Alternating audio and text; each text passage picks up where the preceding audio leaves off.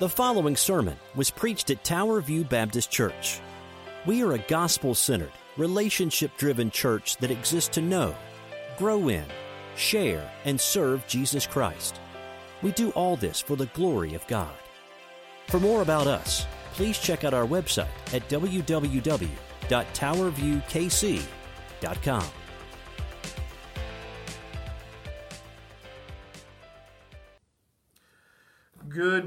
morning. Sorry for the delay this morning. Technical difficulties. Things that worked in the past decided not to work today. So here we are doing things a little bit differently. I am going to get on my device here and see if I can, if things are working the way they're supposed to. All right. I say I am live. This is Pastor Nelson. I'm at Tower View Baptist. There we go. It says I have three people watching. Yes. All right. Um, what am I doing? Here we go. All right. Well, I thought I was going to share this, but it's not cooperating.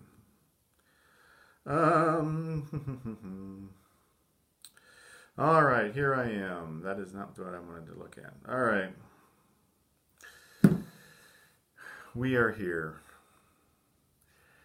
Meg Edmonds is watching. Da- Darren is watching. Judy is watching. Good morning.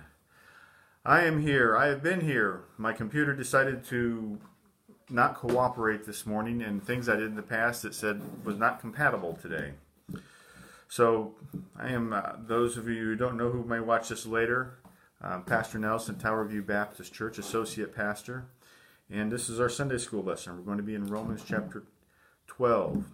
Um, check our Facebook page. Check our website, towerviewkc.com, for our other uh, service opportunities that are today that we're online. The uh, songs will be posted there. The lyrics for the songs are posted there so you can sing. Uh, the sermon uh, from Pastor Darren will be there later this morning. And if you're in the area and you can be at Tower View Baptist Church this morning at 10:30, we will have drive-in church in our parking lot. So, welcome and good morning. So, this morning's lesson is on Romans chapter 12, and let's begin with a word of prayer. Lord God, we just thank you and we praise you for your blessings, for all that you do. You are a mighty God. Help us to be your servants.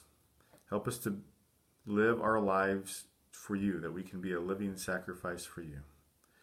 We just pray all this in Jesus' name. Amen.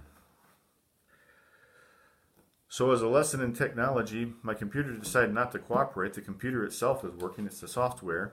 But I had another device that I could use to do this, which I had to go back in the house to get and just to make sure. Because you never know what's going to go wrong. So here we are. We're in Romans chapter 12. In Romans chapter 12, starting in verse 1, it says, Therefore, brothers and sisters, in view of the mercies of God, I urge you to present your bodies as a living sacrifice, holy and pleasing to God. This is your true worship. And so we've been studying the book of Romans, and here in verse 12, he says, Therefore. What is he summing up? What is he trying to show us that he's summarizing? Is it just what we talked about in chapter 11? I don't think so. I think he's summarizing the entire chapters 1 through 11.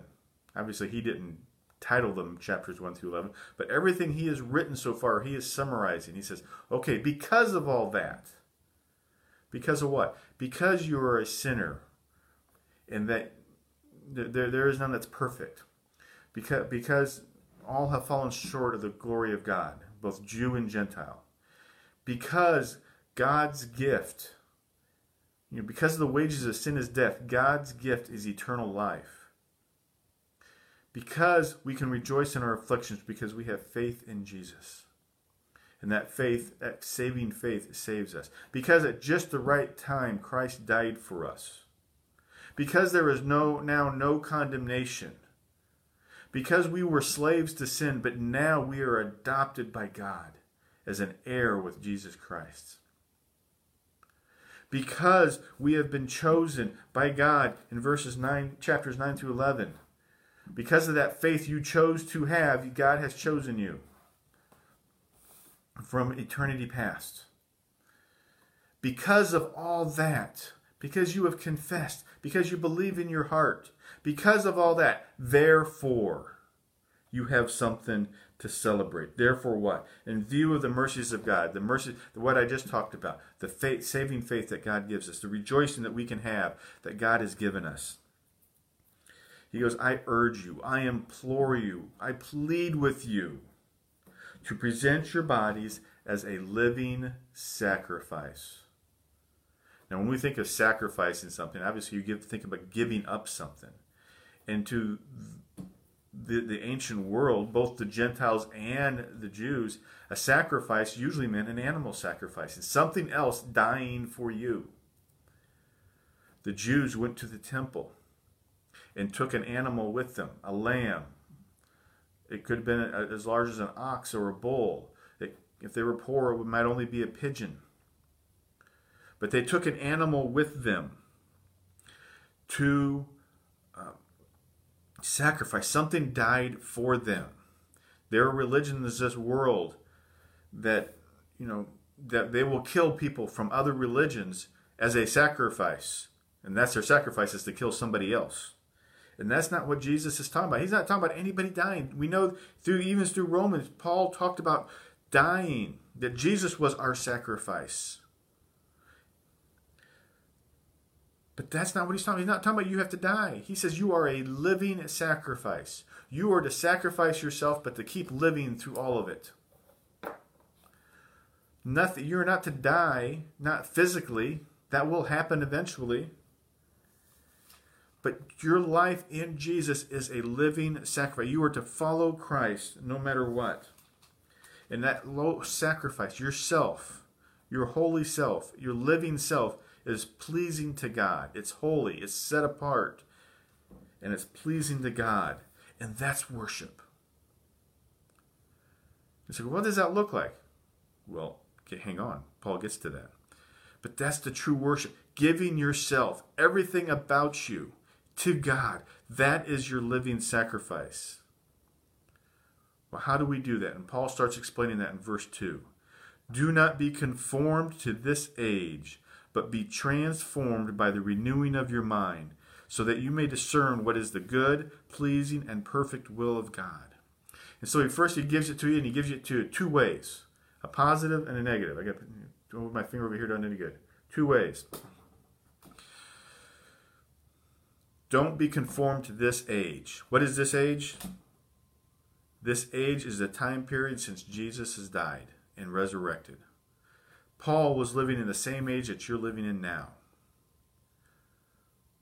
So, this age, the age of the first century Christians, the age of persecution by Nero, the age of Christians spreading to Europe, the age of Christians, of the world being eh, by the Black Plague throughout Europe in the Dark Ages, in the Middle Ages.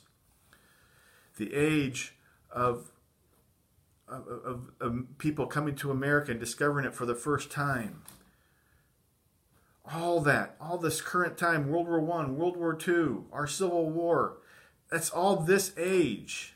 It's not just this decade. It's not just this lifetime for you. It's this age has been for, for the past 2,020 years or so give or take. That's this age. It's sinful. It's awful. People have been trying to justify sin outside the church and inside the church. Don't be conformed to that. Don't follow the world, but be transformed by the renewing of your mind. Be transformed. That's the same word that they used when Jesus went up to the mount and it says he was transfigured. It's the same word that we use when we say that a caterpillar is metamorpho is you know metamorphosis from a caterpillar to a butterfly. It's the same way. Your mind should be changing, and this is a and the way they word this, it's that's not a one-time thing. Your mind should be constantly being transformed from the day of your salvation to the day of your death. you are constantly transforming and renewing your mind. It doesn't stop. You need to be constantly looking how you need to change your mind. The things that you do, the things that you say, the attitudes that you have should never stop changing because of Christ. Because you're transforming, you can discern. You can tell the difference between right and wrong, between righteousness and sinfulness. And if you can do that, that is good, that is pleasing, and that is doing the perfect will of God. You say, well, how do I do the will of God in my life? You transform your mind. You don't conform to this. How do you transform your mind? One, you read this often. You read it, not just one verse at a time. You read chunks of it at a time. Because if you read one verse at a time, you get to therefore, and you go, well, therefore, okay, therefore what? I don't know. You just kind of blow it off. You don't even know what that means. You read it all because you see the word transformed, even in English, in multiple places. Paul says in another letter, You are a new creature, a new creation. Jesus said that as the church, you will become the bride of Christ. That's another word picture of you changing. Think about how much you've changed since the day you were married. That change that happens. You beca- instead of becoming me, you become we. Paul said earlier in this letter, in chapter 8, he says, You are adopted. You go from being a slave to being adopted by God the Father. It's another word picture. And so all these signify that you are changing. And this is, like I said, it's not a one time change, it's a continual change. Well, how do you do this? Glad you ask. And Paul says, Glad you ask. Keep reading the rest of chapter 12. You, the Bible doesn't leave you hanging. You just got to keep reading it. The rest of chapter 12. In the, in the lesson plan, they skip over 3 through 8, but just, just to summarize, 3 through 8 is a list of, calls us the body of Christ. The church is the body of Christ. And just as our body has many members, I have an ear and I have a nose, I have fingers, and arms and, and all, all that. I have a cleft chin. You know, I have all that stuff. There's many members. Even in all that, we are still one body. And the Christ, the church of Jesus Christ, even though there are many people in it, it's still one body. We need to be united. Even in our diversity, we need to be united. Even though some people want to sing one type of songs and other people want to sing different songs, we can still be united. Some people like long sermons, some people like short sermons. We can still be united. We can't agree on the color of the carpet or the what color to paint the walls. We can still be united in Christ. And so that's what he talks about in verses 3 through 8 that we should be united. And it gives that word picture that we are one body. Another word picture Another way, we are united. We are one body together. Even when we don't agree on all the details, even when we don't all have the same roles within the church, we are still united. And then in verse 9, he starts spelling it out. He says, Let love be without hypocrisy. And this just kind of goes back to Corinthians in second in First Corinthians chapter 12, he lists that we were one body and he lists the roles of and how we are united in one body. And in chapter 13, what we call the love chapter, he talks about how we need to show love. And that's in relation to the church and how we should relate to the church. And in here, he gives us verses 3 through 8 that we are one body. And in verse 9, the first thing he says, that let love be without hypocrisy, which is what 1 Corinthians 13 is all about. He says, and so up at the top it said, you know, to discern what is the good, pleasing, and perfect will of God. What is it? Verses verses three through eight. You're united in church. You're united in one body with all the members of the church.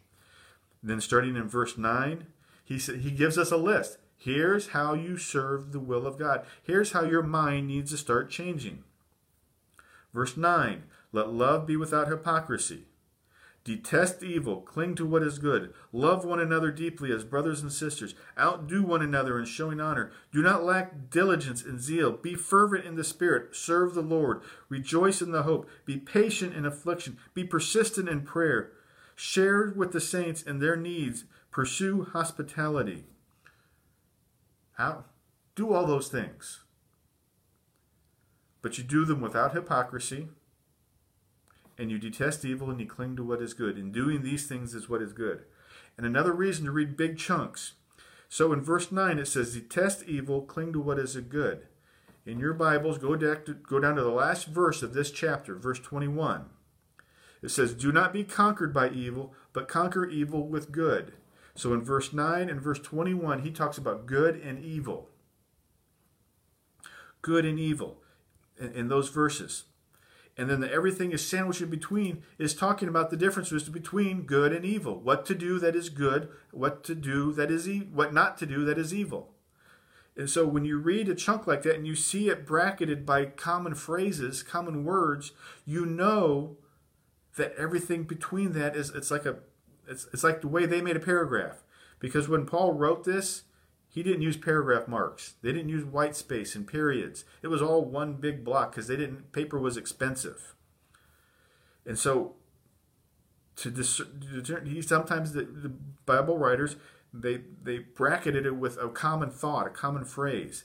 And so verse 9 and verse 21 talks about the differences between good and evil. So everything between those is about the differences between good and evil. And so as we go down through here, I mean, each one of each one of these phrases you could preach a sermon on, you could teach an entire Sunday school lesson on, and so we can't really break them all down, but take them as a whole. So, but you, the goal is to love without hypocrisy, detest evil, cling to what is good. And what is the good things? Love one another as brothers and sisters. As brothers and sisters. You, you, you love your brothers and sisters differently than you love your spouse. You love your brothers and sisters differently than you, you love your parents. It, it, it's, it's a chaste love, it's an honorable love. You, you may correct your brothers and sisters, but you don't let anybody else do that, right? But there is a special zeal that you have for your brothers and sisters. And in doing that, you try to outdo one another in showing honor. Think about those two chipmunks in, in, in, the cartoons that are always saying, you know, no, you first, no, you first, no, thank you, no, thank you, no, thank you. Uh, you do that. You try to show honor to others. And you don't lack the zeal, the zeal for God. Be fervent is like, don't be zeal for, how? Well, be fervent in the Spirit, in the Holy Spirit. Serve the Lord. That's your zeal, okay? You're fervent in the Spirit and you serve the Lord. That's your zeal. And then you rejoice in hope. Hope. Paul talks about this back in chapter 5. He talked about hope and affliction. And he said, you know, that you can, you, because of affliction, you have a, a hope in the future. You rejoice in your future. You rejoice in that hope that you have. You don't despair. In Scripture, the opposite of hope is despair. So you rejoice in the hope. You don't despair. And what is that hope? It's not a hope so. Well, I hope it doesn't rain today. I hope it gets warm enough. No, not that. That's not the hope the scripture has. The hope is that you know, you have that steadfast assurance that you have eternal life in God, that no matter what happens in this world, you have a place in heaven. No matter how many diseases and viruses you catch on this world, you have a place in heaven. No matter what job you have or what job you don't have, you have a place in heaven. No matter if you live to be a 100 or if you die later today, you have a place in heaven. That's that eternal hope that you have. And you rejoice in that.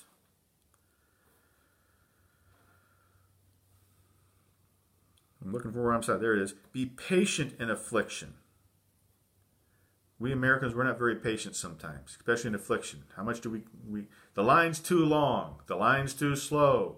How come there's a traffic jam? Why is the internet so slow? Why is my computer not working today when it worked last week just fine? I don't know.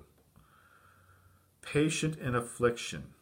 Other places in, in, in, chapter 5, it said, Rejoice in your affliction. James said the same thing. Rejoice in your affliction. Here it says, Be patient in your affliction. Be persistent in prayer. That's a lot like when Paul said, you know, pray without ceasing. Be persistent. Share with the saints in their needs. Who are the saints? Your brothers and sisters in Christ. Way back up in verse 10. Share with your brothers and sisters in Christ. And pursue hospitality. That's more than just, you know, inviting people for dinner. It's, it's showing hospitality even to those who don't deserve it, to those who don't follow Christ. There's many ways to show hospitality. Verse 14, continue on. Bless those who persecute you. Bless and do not curse. Rejoice with those who rejoice. Weep with those who weep. Live in harmony with one another. Do not be proud. Instead, associate with the humble. Do not be wise in your own estimation. What in the world? Okay, look at this stuff. This is how you are a living sacrifice. You give up your needs. You give up your desires. Rejoice. Bless those who persecute you. Somebody cusses you out because you are a Christian and you uh, you are saved by grace and they cuss you out for telling them about Jesus. You are to bless them and not curse them. The word blessing is the same word that we get that we say you for a eulogy. You say good words to them. A eulogy is you say good words to a person. We usually think about it usually when somebody dies. But here it says, give them a eulogy while they're still alive. Give them good words. Bless them. Do not who persecute you. Bless, and then just to emphasize the point, bless and do not curse. You're not to curse them. You were to bless them. What did Jesus say to those who were uh, crucifying him? He says, Father, forgive them. And he didn't say a single bad word to them. We are to bless those who persecute us, who insult us, who criticize us.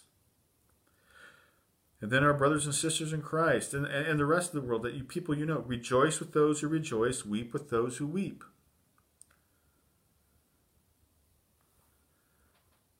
Weep with those who weep. What did Jesus do when he went to the tomb of Lazarus and Mary and Martha were crying? He cried too. He cried from his own emotions, but he cried because they were crying. He, he, he had sympathy, he had empathy with them. Rejoice with those who rejoice. The story of the prodigal son, the brother, the brother that, that stayed home. Did he rejoice when his brother came home? No, he failed to rejoice when others were rejoicing. And he was chastised for that. So we are to rejoice and weep with those, empathize with those that are around us. Live in har- verse 16, live in harmony with one another. Do not be proud, instead associate with the humble. Do not be wise in your own estimation. We talked about that in 11. Don't don't get oh haughty just because you were saved and somebody else is not. Ask God for wisdom. We see that in the book of James, but don't get haughty about it. Don't get proud about it. Live in harmony with one another. That means you, you, you try, when you do something wrong, you apologize. You make it right. It's not that you never make a mistake, but you apologize for it. You don't you make it right. You don't always look for your way to get done. You look for other people to get things done. How can you help others?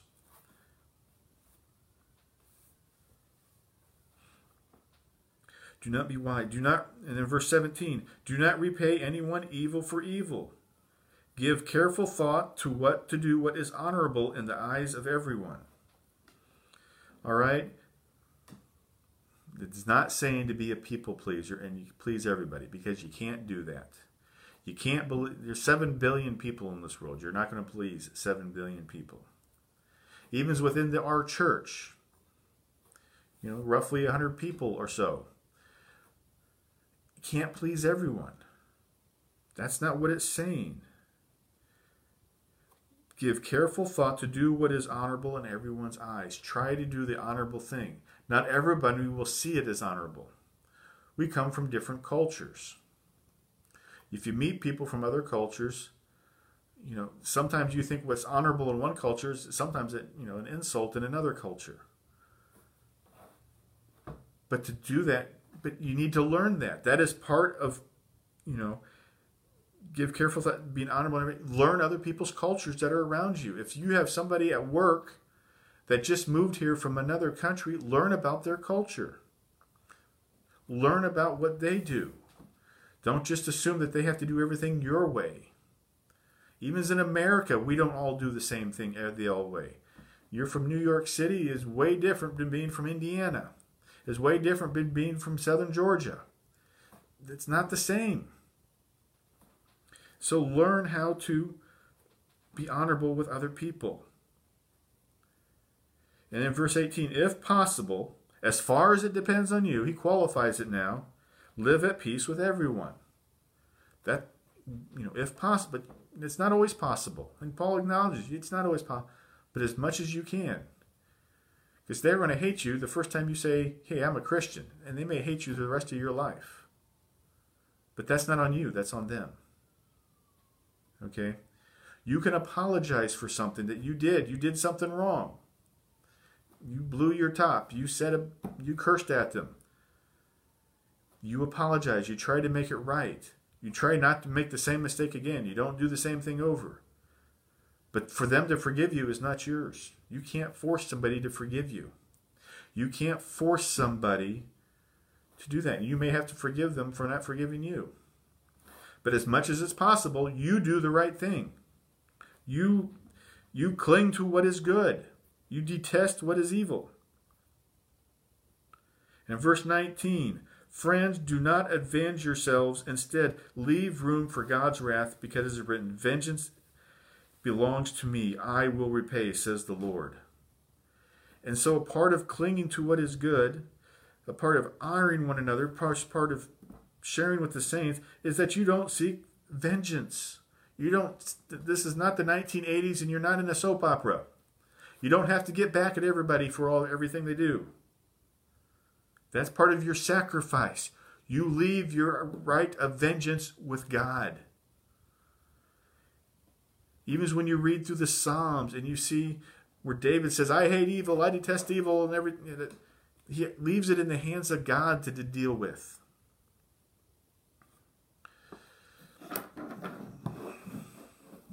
And so we see, and then these last verses here, and I know they're not in the lesson plan, but they're in the scripture. These last verses in chapter tw- in chapter twelve are quotes from the Old Testament, from Second King, from Kings, and and from uh, Proverbs. If your enemy is hungry, feed him. If he is thirsty, give him something to drink. For in doing so, you will heap fiery coals on his head. Think about what King David did in the wilderness. There was two different times David could have killed King Saul easily. And he didn't do it. He showed mercy. And David was considered a man after God's own heart. And that's what we are to do. We are to show mercy. We're not to give people what they deserve. That doesn't mean, as a boss, you're not supposed to correct your employees. That doesn't mean you never fire anybody, because sometimes that has to happen. That means we. It doesn't mean you don't prosecute if somebody robs you and, and, and you have to testify against somebody. That is not what it's talking about. That's not vengeance. That's just earthly justice. Vengeance is seeking revenge, personal revenge on somebody. Instead of calling the police, you go vigilante and you go hunt them down. That's vengeance. When somebody insults you, you think you have to insult them back. Somebody else gets the promotion instead of you, and you you you go and sow seeds of rumors and lies to try to bring them down. That's vengeance. And you're not to do that. You're to do the opposite of that. You're to be kind to your enemies. Even though that person lied to get their promotion over you, you still treat them with kindness. You still respect their position. You still share the love of God with them. In verse 21, Do not be conquered by evil, but conquer evil with good. That's the whole goal. That's how he sums up this chapter. You are a living sacrifice. How do you do that? You, you aren't conquered by evil, you conquer evil with good. You give up your right for hating somebody, you give up your right for vengeance. You follow God. You are transforming your mind, your attitude, your heart, your life, so that you are more like God. And so, chapters 1 through 11 why are you saved? How can you get saved? What is faith? Okay, now that you're saved, what do you do the rest of your life? You're transformed. You are a living sacrifice. That is true worship. So you are worshiping God all the time. When you are at work, when you're driving to work, when you're driving home, when you're at the grocery store. You are worshiping God. Is your heart and your attitude worshiping God? Does that mean you have to be singing songs out loud? No. But your heart and your mind and your attitude should be in an attitude of worship so that people can see and know that you are a follower of God. And that's the goal. That's being a living sacrifice. So we are to worship God while we're driving down the road, listening to the radio. You are to worship God when you're taking that nature walk. But you're also to worship God here at church with your brothers and sisters when we can, to the best of our ability that we can and that is being not being conquered by evil, but conquering evil with good. And that is against the ways of the world. And that is how you have to transform your mind in this age. And go back and read these verses again. Those things, some of those resonate and say, Well, I do that one already. But others, like, you don't. You, you react against. It's like, God wants me to do that? I can't do that. Transform your mind. The way a caterpillar is transformed into a butterfly. You are to be transformed. How do you do that? Well, it says be diligent in zeal, be fervent in the spirit, serve the Lord. You be persistent in prayer. Do those things. You know, part of that is reading scripture and filling your mind with the things of God. Scripture. So thank you for listening today. Thank you for watching this. Once again, follow our, our, our church at towerviewkc.com. Um, once again, I'm Pastor Nelson. Let's close in prayer. We thank you and praise you for your scripture, Lord. We thank you for all that you provide. Help us to love you and to serve you in all that we do, because you are the mighty God. Transform our mind, transform our life, Lord, that we can be a living sacrifice to you, that we can do the pleasing and holy will of God that we can discern the difference between righteousness and evil, and that we can be an honorable brother and sister in Christ, that we can conquer evil with good. Show us how to do that. Show us how to change our lives. We pray all this in Jesus' holy name. Amen. Once again, thank you for watching. Thank you for listening. Have a good day, and God bless.